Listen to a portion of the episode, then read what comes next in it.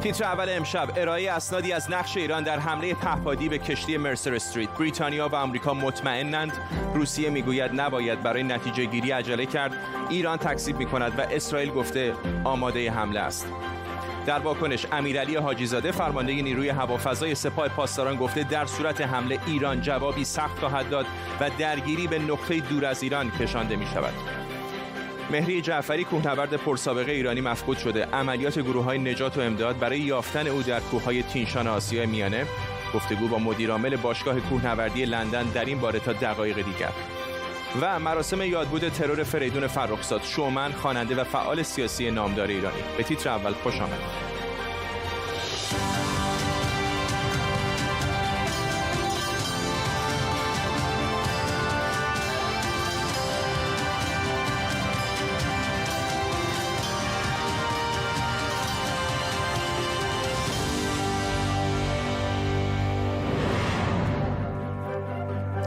سلام و وقت بخیر مجید تخت روانچی سفیر ایران در سازمان ملل متحد ادعاهای مطرح شده در مورد نقش ایران در حمله به کشتی مرسر استریت رو در دریای عمان رد کرده و اسناد ارائه شده رو جعلی خونده پیشتر بریتانیا و آمریکا در شورای امنیت از پیدا شدن بقایای پهپادهای ایرانی در این کشتی خبر داده بودند. باربارا ساری ببخشید وودوارد سفیر بریتانیا در جلسه شورای امنیت سازمان ملل متحد هم گفته بقایای پهپاد شاهد 136 در کشتی مرسر استریت پیدا شده که فقط در ایران ساخته میشه.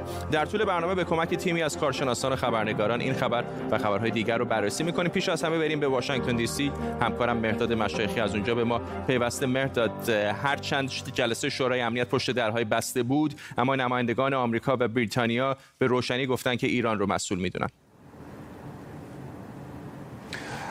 درسته اونها پیشتر هم در نشست گروه هفت فشار وزرای خارجه گروه هفت رو ترغیب کرده بودن که بیانی ببخشید بیانیه رو علیه جمهوری اسلامی و در محکومیت حمله به کشتی مرسل امضا بکنن.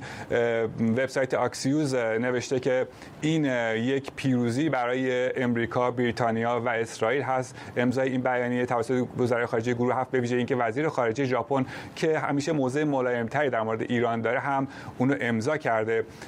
CNN از بود دیگه به ماجرا پرداخت و اون نظارت امریکا به فعالیت های مشکوک کشتیرانی ایران هست. به نقل از منابع پنتاگون گزارش داده که با انتشار تصاویری گزارش داده که یک کشتی باری ایران که فعالیت جاسوسی می‌کرده در دریای سرخ آسیب دیده بوده در فروردین ماه و به تازگی با یک کشتی باری دیگه جایگزین شده. اون کشتی باری هم با همین منظور در دریای سرخ مستقر شده تا برای حوثی‌ها اطلاعات جمع کنه. و البته گفته شده که این کشتی اول توسط اسرائیل مورد هدف قرار گرفته بوده. نگاه دیگری که به موضوع شده از بود روی کار آمدن ابراهیم رئیسی هست. همزمان با این تنش ها پلیتیکو به قلم یکی از سردبیرانش در مقاله نوشته که با روی کار آمدن ابراهیم رئیسی که روحانی تندرو هست رویای جو بایدن برای رسیدن به آرامش در منطقه و خروج کاهش نیروهای نظامیش در منطقه به حقیقت نخواهد پیوست و تنش از بین نخواهد رفت. سینن هم البته در گزارش جداگانه نوشته که دولت جو بایدن بسیار بدبین هست. به رسیدن به توافق با دولت ابراهیم رئیسی و تنش ادامه پیدا خواهد کرد. در مورد این حادثه جنساکی هم البته گفته بود که امریکا از ایران می‌خواد به قطنامه های سازمان شورای امنیت و هر چیزی که اونها رو نقض بکنه از اونها خودداری کنه و به قطنامه ها پایبند بمونه. و در مجموع امریکا و بریتانیا تلاش دیپلماتیک خودشون رو برای محکومت ایران در جام جهانی ادامه دادند. ممنونم از تو مرتاد مشایخی خبرنگار ما در واشنگتن دی سی. در پاسخ به این اتهامات ابوالفضل شکارچی سخنگوی نیروهای مسلح ایران هم علاوه بر جعلی خوندن این اسناد اصل ماجرای حمله به کشتی رو هم زیر سوال برده. امیرعلی حاجی زاده فرمانده نیروی هوا و فضای سپاه پاسداران هم گفته ما هم قدرت داریم و هم اراده به کار... اراده به کارگیری قدرت و به حمله دشمن حتما جوابی سخت خواهیم داد. ایران امتحان پس داده است. نیاز به آزمایش مجدد نداره. ولی دوست دارن آزمایش بکنن ایران رو. شما حالا اگه همچین جسارتی بخوام بکنن همچین جسارتی بکنن میگم ما رو آزمایش کردن. می‌دونن که با چه پاسخی روبرو خواهند بود. ما هم قدرت داریم هم اراده به کارگیری قدرتمون. حتما جواب سختی خواهیم داد. حتما جواب سختی خواهیم داد و همچین غلطی اونا نمی‌تونن بکنن. فرزین ندیمی تحلیلگر امور دفاعی و امنیتی در مؤسسه واشنگتن از واشنگتن با مساق ندیمی این داستان همطور داره بالا می‌گیره. جلسه دیروز شورای امنیت پشت درهای بسته بود. گمان شما چه؟ معمولا جلسات اینطوری به چه نتایجی ختم میشه؟ معمولا جلسات اینطوری سعی می‌کنه که شورای امنیت رو به یک اجماع برسونه تا بتونه به سمت تصویب یک قطعنامه پیش بره.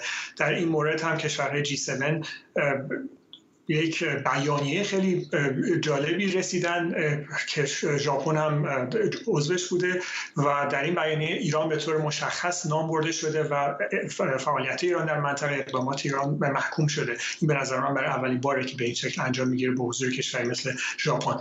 ولی اینکه آیا این بیانیه به یک قطعنامه شورای امنیت تبدیل بشه که این قطعنامه بتونه یک در اجندایی بشه برای اعتلاف های دریایی که در حال حاضر وجود دارند در منطقه ولی خیلی هیته معمولیتیشون محدود هست. من شک دارم. برای اینکه روسیه و چین از حالا ابراز تردید کردن نسبت به شواهد و به خاطر همین من فکر می‌کنم که تبدیل شدن این اینا به این فعالیت ها این جلسات و این بیانی ها به یک قطنامه شورای امنیت خیلی کار دشواری باشه. البته خب شواهد کاملا روشنه و گفته های تکسی های ایران هم اصلا نباید بهش توجه کرد. نظر من سردار شکارچی به اصطلاح سخنگوی نیروی مسلح که صحبت از جعل سند و سندسازی و دروغ گفته بودن خود ایشون در 18 دی 98 یعنی 8 ژانویه 2020 زمانی که گزارش اولیه شلیک موشک پرداختن به هواپیمای اوکراینی شده بود هم اون گزارش ها رو دروغ محض و جنگ روانی دشمن و از اسما برده بود و بنابراین شواهد کاملا مشخصه که این قطعات مربوط به هواپیمای بدون سرنشین شاهد 131 یا 136 هست و ایران از اونا استفاده کرده در حمله به تسلیحات نفتی عربستان همینطور در اختیار هوتی قرار داده در عراق هم از اون استفاده شده. حالا با فرض اینکه چین و روسیه هم وتو نکنن این قطعنامه احتمالی رو و سفیر بریتانیا هم اتفاقا دیروز بعد از همین جلسه گفته که هفته آینده هم قرار یک جلسه کارشناسی تشکیل بدن در اعضای شورای امنیت سازمان ملل. کلا چه اهرامی در دست شورای امنیت هست چون از سیاهی که بالاتر رنگی نیست. ایران همین الان هم کلی تحریم رو داره تحمل می‌کنه. یعنی فراتر از تحریم آیا اقدام دیگری احتمال داره بخواد شورای امنیت بکنه؟ خب شورای امنیت می‌تونه این اختیار داره که تحت ماده هفت منشور سازمان ملل ایرانو تحت فشار بذاره و تهدید بکنه به اقدام نظامی در صورتی که در رفتارات تغییری نده. ولی به نظر من راه سختی در پیش هستش که به اون مرحله برسه کار. می‌تونن اعتلاف های موجود در منطقه اعتلافی که آمریکا رهبرش رو داره اعتلاف اروپایی و ابتکارات دیگه بتونن خودشون رأسا در با هم یک تشکیلاتی تشکیل بدن که بتونن فعالیت های موازی و کنار بذارن یه مقداری قوی تر در منطقه حضور داشته باشن تا فعالیت ایران رو بتونن بازدارندگی ایجاد بکنن. نه شورای امنیت خیلی سخته که بتونیم ما ازش بگیریم. ممنونم از شما. فرزین ندیمی تحلیلگر امور دفاعی امنیتی در واشنگتن پایتخت آمریکا. تصاویری که در شبکه اجتماعی منتشر شده مخالفت بعضی مردم محلی در جنوب لبنان رو با راکت پرانی اعضای حزب الله از روستاشون نشون میده. اعتراض اعتراض ساکنین این روستا به حزب الله به استفاده از اونها به عنوان سپر انسانی گفته شده حمله صبح جمعه حزب الله وسیع ترین حمله این گروه به اسرائیل از زمان جنگ سال 2006 بین این گروه و اسرائیل بوده. صدای یکی از روستاییان در این ویدیو شنیده میشه که میگه حزب الله از بین خانه های ما راکت شلیک می‌کنه تا اسرائیل بتونه به ما حمله کنه.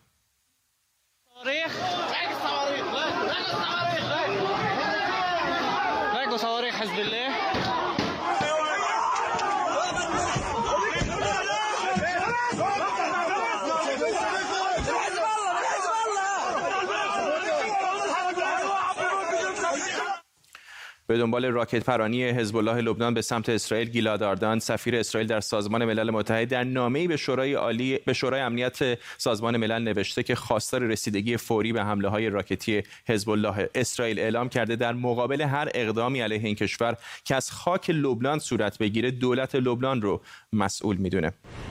همکارم اشکان صفایی از اورشلیم با ماست. اشکان حالا تعدادی از این روستاییان مانع این حمله خاص شدن اما همچنان راکت پرانی ها هر از گاهی از جنوب لبنان صورت می‌گیره. چه واکنش احتمالی اسرائیل خواهد نشون خواهد داد و چه میگن مقامات اسرائیلی؟ بله خب حالا امروز که البته شنبه بوده مقامات اسرائیلی چندان امروز صحبت نکردند.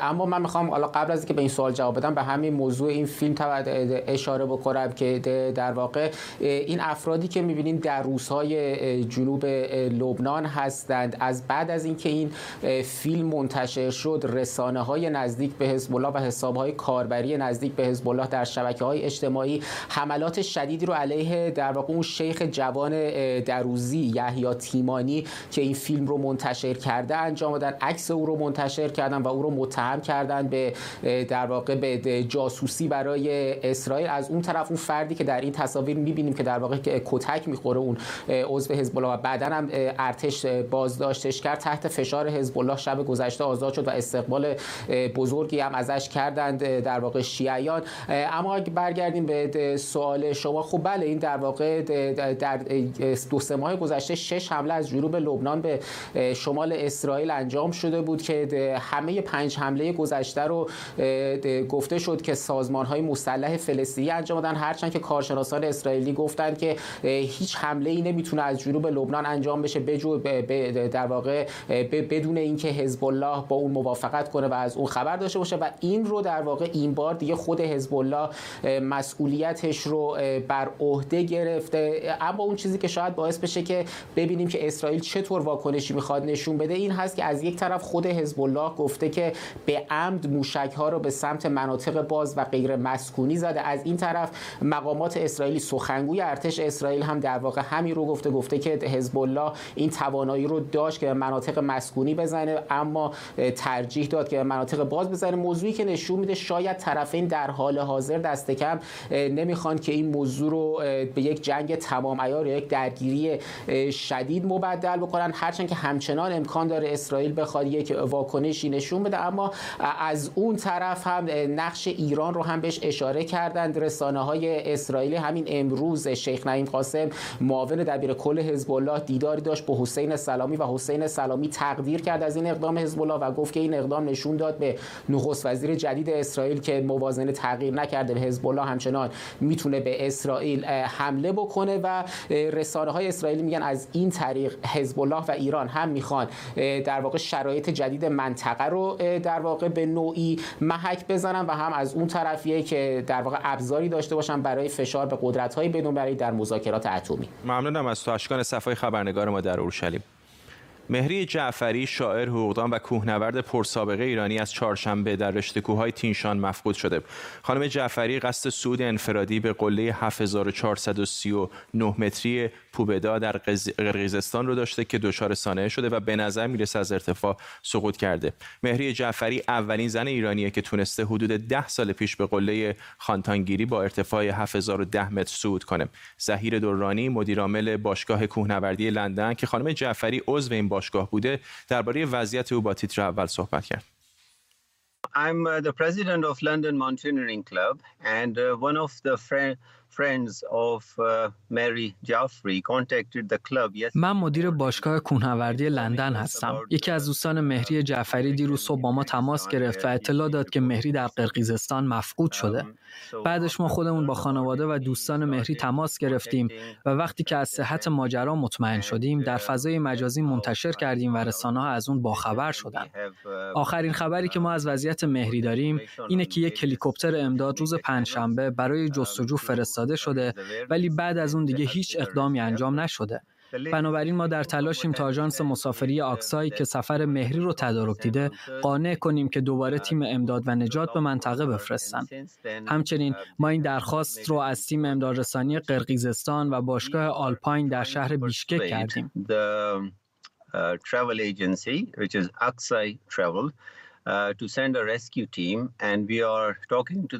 بر اساس چیزی که ما شنیدیم مهری همراه با یک تیم از کوهنوردان ایرانی با هدایت سعید میرزا عازم این سفر شده بود. اما به دلایل نامشخصی مهری تصمیم می‌گیره از تیم جدا بشه و خودش به تنهایی برگرده و احتمالا از کوه سقوط می‌کنه. برخی از گزارش ها به این اشاره کردند که یک فرد لحظه سقوط مهری رو دیده اما این تایید شده نیست و ما هنوز نمی‌دونیم محل سقوط کجاست. برای همین ما در حال پیگیری هستیم که بفهمیم این نقطه سقوط کجاست و نیروهای امدادی دیگه فرستاده شدن یا خیر but uh, which is not confirmed and uh, we want to know where she has fallen and whether a rescue team can reach her uh, to help her.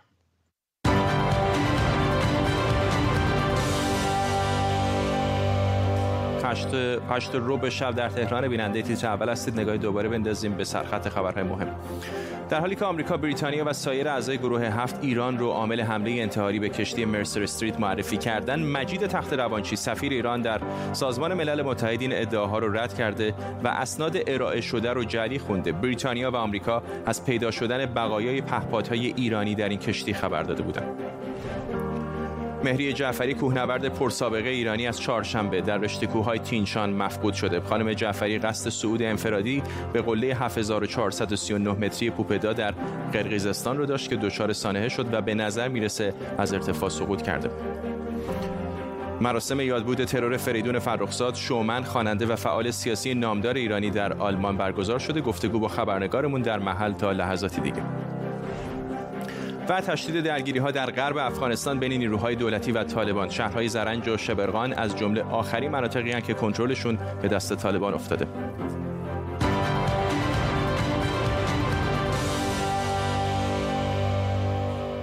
29 سال بعد از قتل شاعر، روشنفکر، هنرمند و شومن ایرانی فریدون فرخزاد همچنان بسیاری درباره جزئیات قتل او می‌پرسند. امروز گروهی از ایرانی ها در بن آلمان به یاد او در آرامگاه جمع شدند. فریدون فرخزاد 15 مهر 1315 در امیریه تهران به دنیا آمد. پدرش سرهنگ ارتش بود اما اغلب بچه های خانواده که به هنر رو آوردن شورشی عذاب در اومدن فریدون هم مثل خواهر بزرگترش فروغ شعر می نوشت و فروغ مشبقش هم بود بعد از پایان دوره دبیرستان به آلمان رفت و دکترای علوم سیاسی گرفت و همزمان به نوشتن شعر به زبان آلمانی و انتشار اشعارش در نشریات آلمانی زبان پرداخت. همون سالها نخستین مجموعه شعرش رو به زبان آلمانی و با عنوان فصلی دیگر به چاپ رسوند که با استقبال منتقدان ادبی روبرو شد. بعد از مدتی کار در رادیو و تلویزیون محلی مونیخ به ایران برگشت اما چون رساله دکتراش درباره مارکس بود نتونست کار دانشگاهی پیدا کنه و بالاخره به تلویزیون ملی ایران رفت که تازه شوهای هفتگیش رو راه انداخته بود. شوی میخک نقره‌ای که خودش تهیه کننده و نویسنده و مجرش بود یکی از محبوب ترین برنامه های تلویزیونی اون سالها شد. اصلا عشق تمام زندگی عشقه. منظورم این عشق نیستش که یکی که بغل کنه بگه مثلا قربونت برم. نه عشق عشق مردم عشق به دنیا عشق به صلح شما عشق مردم دارین عشق به دنیا دارین؟ در دنیا چه خبر الان؟ ویتنام الان چجوریه چطور تو مربوط نیست؟ ویتنام چجوری الان وضعش نمی‌دونی اما عشق به دنیا داری عشقم داخل سیاست. ببخشید. داشت به نون سنگک با هم صحبت کنیم چطوره؟ من نمی‌خوام تمام برنامه با مده و این چیزا بگذره. همینطور که در همین ویدیو هم معلومه یکی از دلایل محبوبیت برنامه های تلویزیونی فرخزاد این بود که در قالب برنامه های سرگرم کنندش اغلب از وضعیت موجود انتقاد می‌کرد و همین باعث شده بود که نه تنها بین عامه مردم بلکه بین روشنفکران و هنرمندان هم طرفداران زیادی داشته باشه. بعد از انقلاب فریدون فرخزاد مدتی در ایران موند ولی اجازه کار پیدا نکرد و برای همین از ایران خارج شد و بعد از مدتی زندگی در پاریس به لس آنجلس رفت. از فضای لس آنجلس اون دوره خوشش نیامد و در نهایت به آلمان و شهر بن برگشت و به فعالیت های هنریش از جمله خوانندگی و کنسرتاش ادامه داد. فعالیت هایی که در مخالفت با حکومت اسلامی در ایران هم بود. امریکایی چراغ سبز دادن که روح الله خمینی بر جان و مال و ناموس من و شما غالب بشه. انگلیس ها هم به اونها کمک کردن. طراحشون هم همینا بودن تو همین لندن. ولی فرهنگ حافظ سعدی مولوی یک روزی باعث میشند. این فرهنگ باعث میشه که خمینی ساقط بشه و فرهنگ بر ایران غالب بشه. مثل هزاران بار که این مسئله در تاریخ ما پیش آمده. آخرین مجموعه شعر فریدون فرخزاد من از مردن خستم. کمی پیش از مرگش منتشر شد. فرخزاد ترانه های دیگه هم در اون سالها خوند. از جمله یاد ایران بخیر.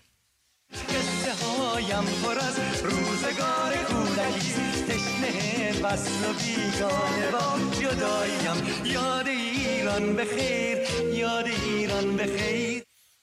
فریدون فرخزاد نهم مرداد 1371 به دست دو نفر که به عنوان مهمان به خونش رفته بودند به قتل رسید. قتلی که به عوامل جمهوری اسلامی ایران نسبت داده شده. پیکرش یک هفته بعد یعنی 16 مرداد کشف شد. هر سال در همین روز گروهی از ایرانیان مراسم یادبودی در کنار آرامگاهش برگزار می‌کنند. الان هم همکارم احمد سمدی از مقابل مزار فریدون فرخزاد در شهر بن آلمان با ماست که می‌دونم مراسم امسال هم برقرار بوده. احمد بیشتر به ما توضیح بده. خب فراد اول بگم که خیلی سخته که بخوای درباره کسی صحبت بکنی که به حال پیش کسوت ما هم محسوب میشه. می‌دونیم که فرخزاد در پیش از انقلاب هم در رادیو و تلویزیون خبرنگاری و گزارشگری هم کرده. اما در خصوص مراسم امروز. امروز هم مثل سالهای قبل این مراسم در آرامستان شمالی شهر بن آلمان برگزار شد. امسال تعداد افراد بیشتری شرکت کرده بودند در مراسم فریدون فرخزاد که احتمالاً تصاویرش داره پخش میشه و بیننده ها می‌بینن. و الان ما در در واقع مراسم دقایقی هستش که تمام تموم شده و همونطور که می‌بینید مزار فریدون فرخزاد در پشت سر من هست و عده‌ای هم دارن عکسای یادگاری می‌گیرن. اما اونچه که در مراسم امروز اتفاق افتاد بسیار برای من جالب و تأمل برانگیز بود و اون همین هستش که در واقع اونچه که امروز مطرح شد در اینجا در واقع اون بررسی افکار و اندیشه های فریدون فرخزاد بود در اینجا. کسانی که اومدن صحبت کردن از دوستانش که خب با او همراه بودن و یا حتی نسل های جوانی که اینجا بودن اونچه که ازش صحبت کردن در خصوص اندیشه های فریدون فرخزاد بود و اینکه فریدون فرخزاد از زمانه خودش جلوتر بود و اینکه فریدون فرخزاد نگاهش به انسان نگاه متفاوتی بود نسبت به انسانهای دیگه و اینکه نسبت به مسائل سیاسی روز هم از زمانه خودش و حتی ادعی می‌گفتن که از امروز هم جلوتر بود و این یکی از مواردی بود که من دیدم. در خصوص مهمانان هم باید بگم که خب از شهرهای مختلف آلمان و همچنین برخی دیگر از کشورهای اروپایی مثل هلند یا فرانسه و بلژیک و دیگر کشورهای اروپایی هم در اینجا شرکت کردن. برخی که نتونسته بودن بیان امروز یک سیستمی گذاشته بودن که به صورت ویدیو کنفرانس با میهمانان اینجا صحبت کردن. از دوستان فریدون فرخزاد بودن که اونها هم در این مراسم به صورت اینترنتی شرکت کرده بودن. اما یک موضوعی که هستش باید بهش اشاره بکنم. اون هم سرنوشت پرونده این قتل و ترور هستش که خب می‌دونیم این قتل فریدون فرخزاد هم در در جمع اون ترورهای سریالی بوده که خب به جمهوری اسلامی ایران منتسب شد که خب مخالفان و دیگر اندیشان رو در خارج از کشور ترور و به قتل میرسونده. متاسفانه بعد از 29 سال هنوز پرونده در واقع مسکوت گذاشته شده و در خصوص اینکه چه کسانی واقعا چه اسامی بوده به صورت رسمی اعلام نشده و این در واقع نکته مبهمی هستش که بسیار از خبرنگاران تحقیقی و دوستان او منتظر هستند که این روز فرا برسه و بتونن اسنادی که احتمالا پلیس آلمان در اختیار داره اونها رو بررسی بکنن و به اسامی که مطرح هست برسن. اما شاید بشه به کتاب عالی جناب سرخپوش اکبر گنجی اشاره کرد که در اونجا میگه که اون شخصی که در واقع ففه با این اسم مخفف یعنی فریدون فرنخزاد رو به زاربش بوده به ده روز بعد از قتل به ایران برمیگرده و اونجا به ظاهر اکبر گنجی شاهد بوده که او می‌گفته شاه کلید دستور قتل او رو داده و حالا از من می‌خواد که گزارشی درباره او تهیه بکنم. به گفته اکبر گنجی کسی که زارب بوده میگریسته و می‌گفته که من در آینده و در روز رستاخیز چه جواب به خدا بدم. و این در واقع نکته هست که در خصوص مرگ فریدون فرخزاد میشه بهش اشاره کرد که بسیار دردناک است. ممنونم از احمد صمدی از مقابل مزار فریدون فرخزاد در بن آلمان.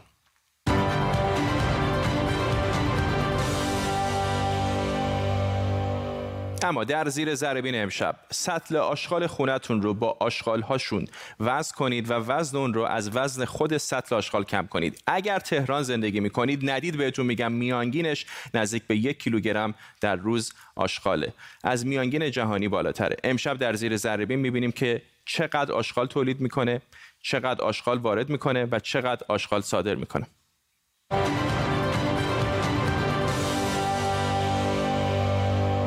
اینجا که الان می‌بینید شماره ده خیابان داونینگ استریت در لندن و محل کار و اقامت نخست وزیر فعلی بریتانیا یعنی بوریس جانسونه. روز سهشنبه 22 تیر ماه فعالان محیط زیست 625 کیلوگرم آشغال جلوی خونه بوریس جانسون خالی کردند. به گفته گرین پیس این مقدار مساوی با حجم آشغالیه که بریتانیا هر سی ثانیه به کشورهای دیگه منتقل می‌کنه.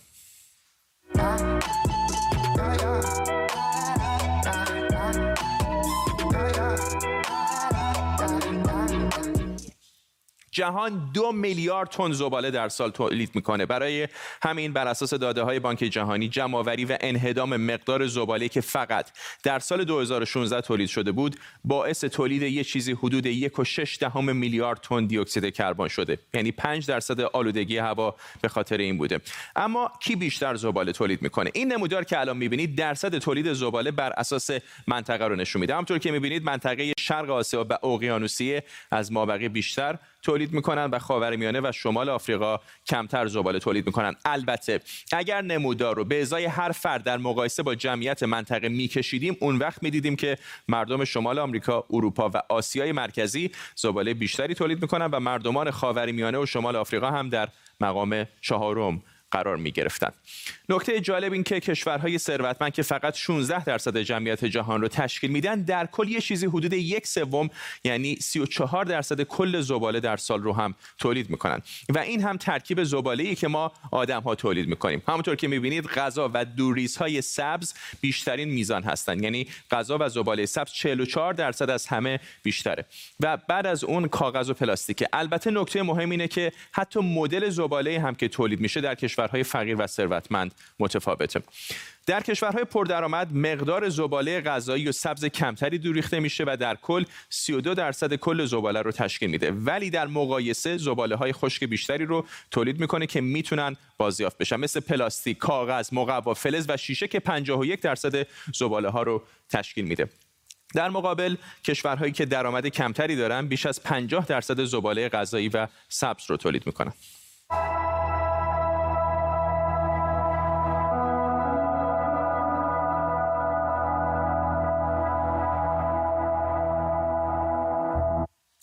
این داستان خالی کردن آشغال جلوی خونه بوریس جانسون هم به همین مربوطه. بریتانیا کشوری با درآمد بالا و مقام دوم در تولید زباله پلاستیکی در جهان. بعضی از کشورهای ثروتمند از جمله همین بریتانیا زباله های قابل بازیافتشون رو به خارج میفرستن و البته معمولا بابتش به کشور مقصد پول هم میدن. همین پارسال دولت بریتانیا نزدیک به 200 هزار تن از زباله هاش رو به کشورهای دیگه فرستاده. سهم ترکیه با 210 هزار تن از مابقی کشورها بیشتر بوده. دومی هم مالزی و سومی هم کشور لهستان. مدیریت زباله هم بین کشورها و مناطق ثروتمند و فقیر متفاوته. کشورهای کم درآمد حدود 48 درصد از زباله های شهری رو جمع آوری می‌کنن. این مقدار در مناطق غیر شهری به 26 درصد می‌رسه. در اروپا و آمریکای شمالی حداقل 90 درصد زباله رو جمع آوری می‌کنن. انهدام زباله ها هم بسته به اینه که کجا زندگی می کنید این نمودار نشون میده که کشورهای پردرآمد همونطور که می‌بینید تا 29 درصد زباله ها رو بازیافت می‌کنن و فقط دو درصد از زباله هاشون به طور غیرقانونی رها میشه. یا مثلا در کشورهای با درآمد متوسط رو به بالا بیشتر زباله ها رو چال می‌کنن و فقط 6 درصد بازیافت میشه.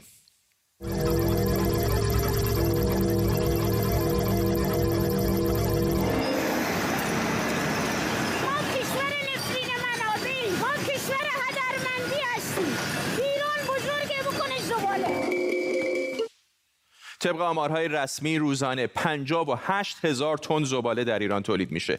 21 میلیون تن در سال. البته این میانگینه و شهرهایی مثل یاسوج و تهران از بقیه جاها آشغال بیشتری تولید می‌کنن. به گفته مسئولین شهری در تهران روزانه 9000 تن زباله تولید میشه که 7000 تن اون پسماند تر و 2000 تن پسماند خشکه. با توجه به آمار هر شخص در شهر تهران میانگین 320 کیلوگرم هر فرد در سال زباله تولید می‌کنه.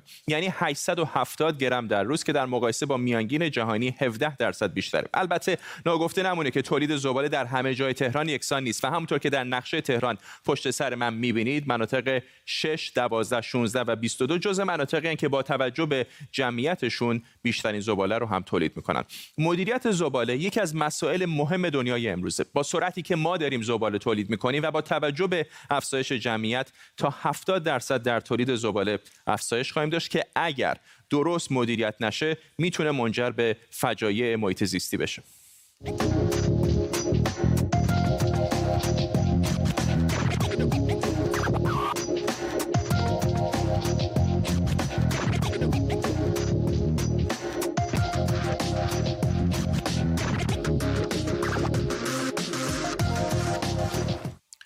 طبق امتیازبندی که بین 36 کشور دنیا در مورد مدیریت زباله شده و با استفاده از آمارهای بانک جهانی این نتایج پشت سر من به دست اومده. البته اینم بگم که ایران در این تحقیق لحاظ نشده. ولی همطور که می‌بینید ترکیه در بدترین جا و کره جنوبی و سوئد در بهترین جا از نظر تولید زباله قرار گرفتن. سوئد نمونه بسیار خوبی در این مورد. بالای 90 درصد از زباله هاش رو بازیافت می‌کنه.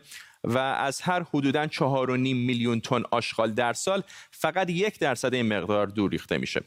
در واقع بیشتر زباله که از خانه ما بیرون میره در جای دور یا نزدیک به خود ما سوزانده یا چال میشه. بنابراین زباله و دور ریختن اون هم فرهنگی می‌خواد که توجه به اون می‌تونه روی همه ما مثبت یا منفی تاثیر بذاره.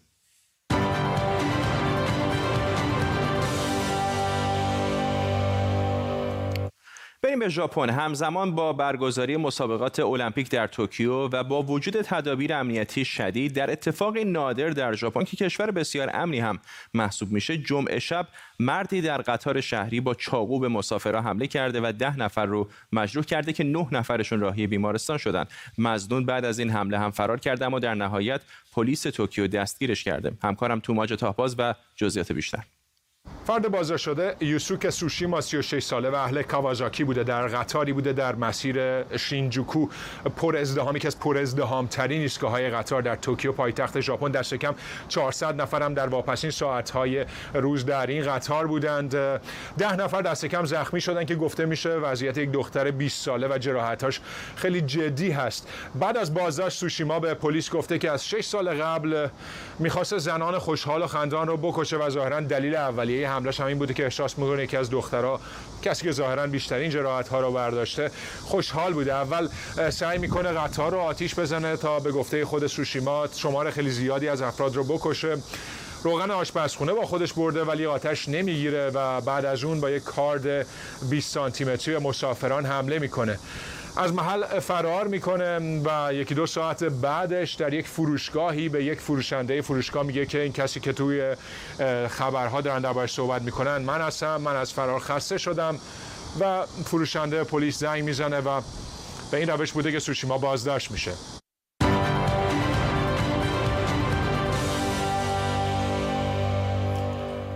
خبرها از افغانستان. حاکی از تشدید درگیری ها در غرب این کشور بین نیروهای دولتی و طالبان. شهرهای زرنج و شبرغان از جمله آخرین مناطقی که کنترلشون به دست طالبان افتاده. با هم نگاهی بندازیم به تحولات تازه در افغانستان. افغانستان در همسایگی شش کشور قرار گرفته. ایران در غرب پاکستان در جنوب و شرق، تاجیکستان، ازبکستان، ترکمنستان در شمال و چین در شمال شرق. افغانستان چندین سرحد یا همون گذرگاه مرزی داره که در نواحی مرزی با این کشور با همسایگانش قرار دارن و تسلط احتمالی طالبان بر اونها یکی از نگرانی های جدی دولت و خیلی از مردم افغانستانه.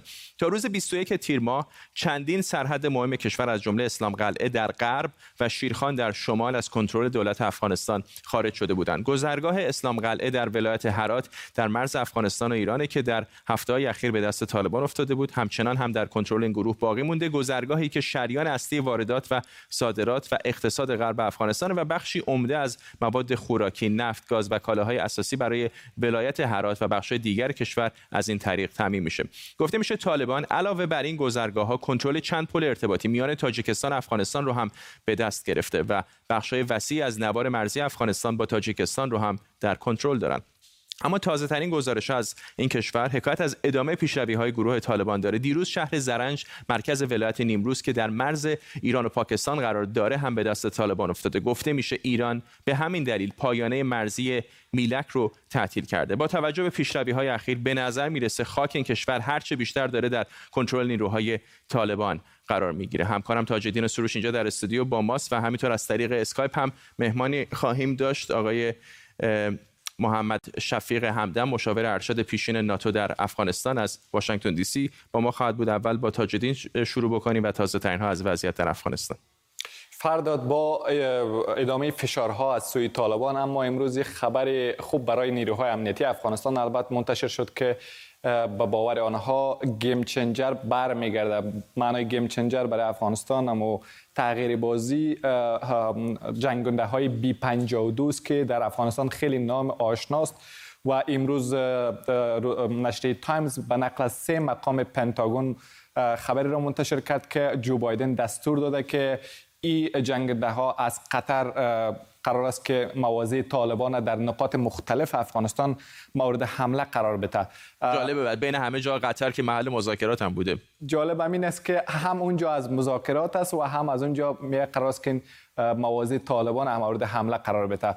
امروز شبرغان در به دست طالبان سقوط کرده. همین چند لحظه پیش خبر به دست من رسید که همین جنگنده ها یا نوع دیگری از اینا که متعلق به نیروهای آمریکایی است مواضع طالبان رو در همین شهر شبرغان بمباران کردن و نیروهای زمینی هم قرار است که حملاتشان البته آغاز کردن تا دوباره این شهر به دست بگیرن در شمال افغانستان کمی دورتر از شبرغان قندوز حملات طالبا آغاز شده و پیشروی هایی داشتن. بندر امام صاحب و گفته میشه که ناحیه اول شهر قندوز هم به دست طالبا سقوط کرده اما این خبرها تایید نشده هنوز و درگیری در این شهر هم ادامه داره. اون طرف در شهر طالقان هم در همسایگی قندوز حملات پراگنده طالبا جریان داره ولی هنوز نیروهای امنیتی از شهر دفاع می‌کنن و مانع پیشروی طالبا به شهر طالقان شدن. در جنوب افغانستان هم لشکرگاه امروز شاهد درگیری ها بود و نیروهای امنیتی افغانستان گفته میشه که از شهر لشکرگاه دفاع کردن و مانع پیشروی طالبان شدن. اما در کل اگر یک ارزیابی بکنیم افغانستان افغانستان داره به یک سمتی میره که آنطوری که نماینده ویژه سازمان ملل در امور افغانستان میگه داره به سوریه سوریه به طرف شبیه کشور مثل سوریه میشه. از وحشتناک میشه. از این رو وضعیت غیر قابل قابل کنترل است و مارشال دوستم هم امروز در جلسه ای داشته با رئیس جمهور افغانستان و گفته که باید شرایط وضعیت اعلام وضعیت نظامی شود در افغانستان و این وضعیت باید به زودی اعلام شود و در کل ای که فردا چی میشه و سناریو چی میشه و وضعیت افغانستان چی میشه هیچ کی نمی‌دونه این چون به شبرغان اشاره کردی کلیپی هم داریم می‌خوام اینو نشون بدم. طالبان درست بعد از تصرف شهر شبرغان مرکز ولایت جوزجان در شمال افغانستان به انبار تسلیحات یک پادگان نظامی دولتی دست یافته این ویدیو که می‌بینید مربوط به همون هست.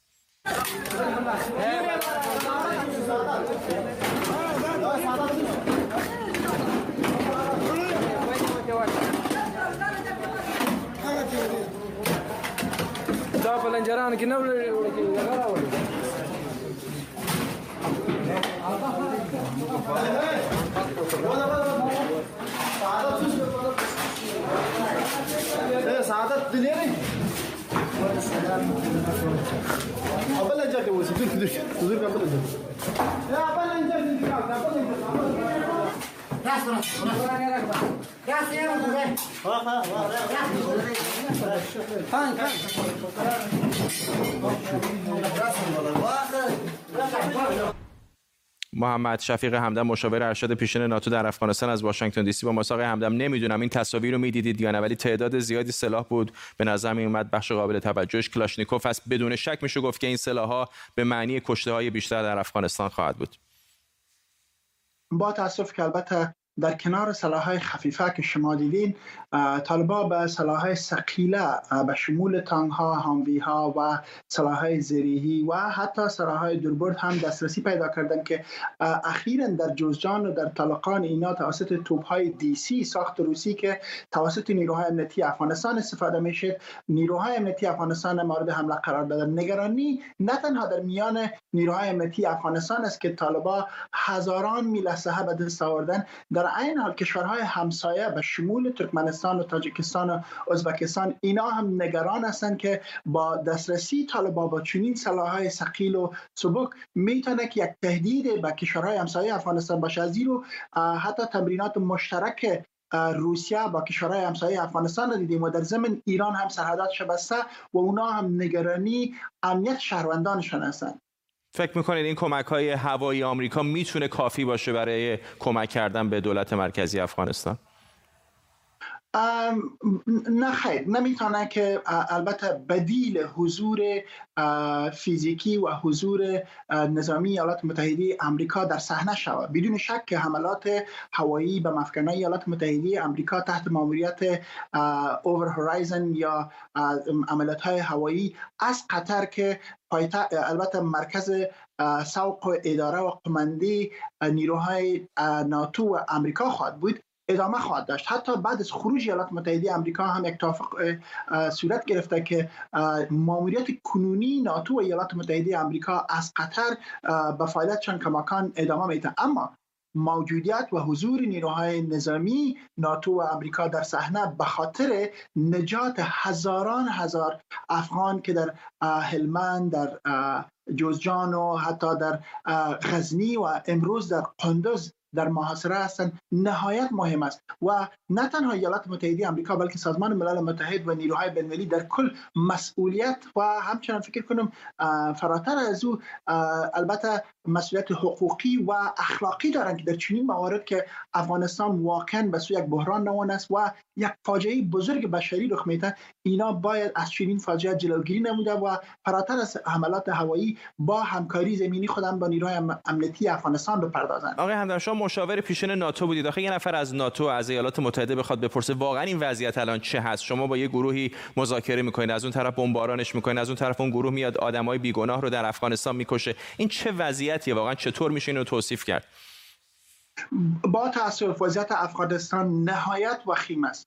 و چنانچه شما گفتین راه و راه حل معزلی افغانستان هم نهایت پیچیده شده. در عین حال جنگ مردم در محاصره و خواهان مذاکرات همه موارد است که در, در یک وضعیت در چنین وضعیت فکر نکنم نتیجه بده. در قدم نخست راه حلی است مردمی که در محاصره هستند هزاران طفل و آن بیش از یک هفته در هلمند و در شمال افغانستان. اونا رو باید نجات داد. در قدم دوم نیروهای امنیتی افغانستان تقه شود. در قدم سوم مذاکرات صلح هست پس سر گرفته شود. در این حال ما نمی‌تونیم که در یک وقت هم مبارزه و هم برسمی و در این زمان مذاکرات صلح انجام بدیم. ممنونم از شما. محمد شفیق همدم مشاور ارشد پیشین ناتو در افغانستان. الان از واشنگتن دی سی با ما و اینجا در استودیو همکارم تاج الدین سروش. ممنونم از هر شما. ما هم به این ترتیب می‌رسیم به پایان تیتر اول امشب. این برنامه رو کمی دیرتر می‌تونید در یوتیوب هم ببینید. ممنون از همراهیتون. تا برنامه بعدی. بدرود.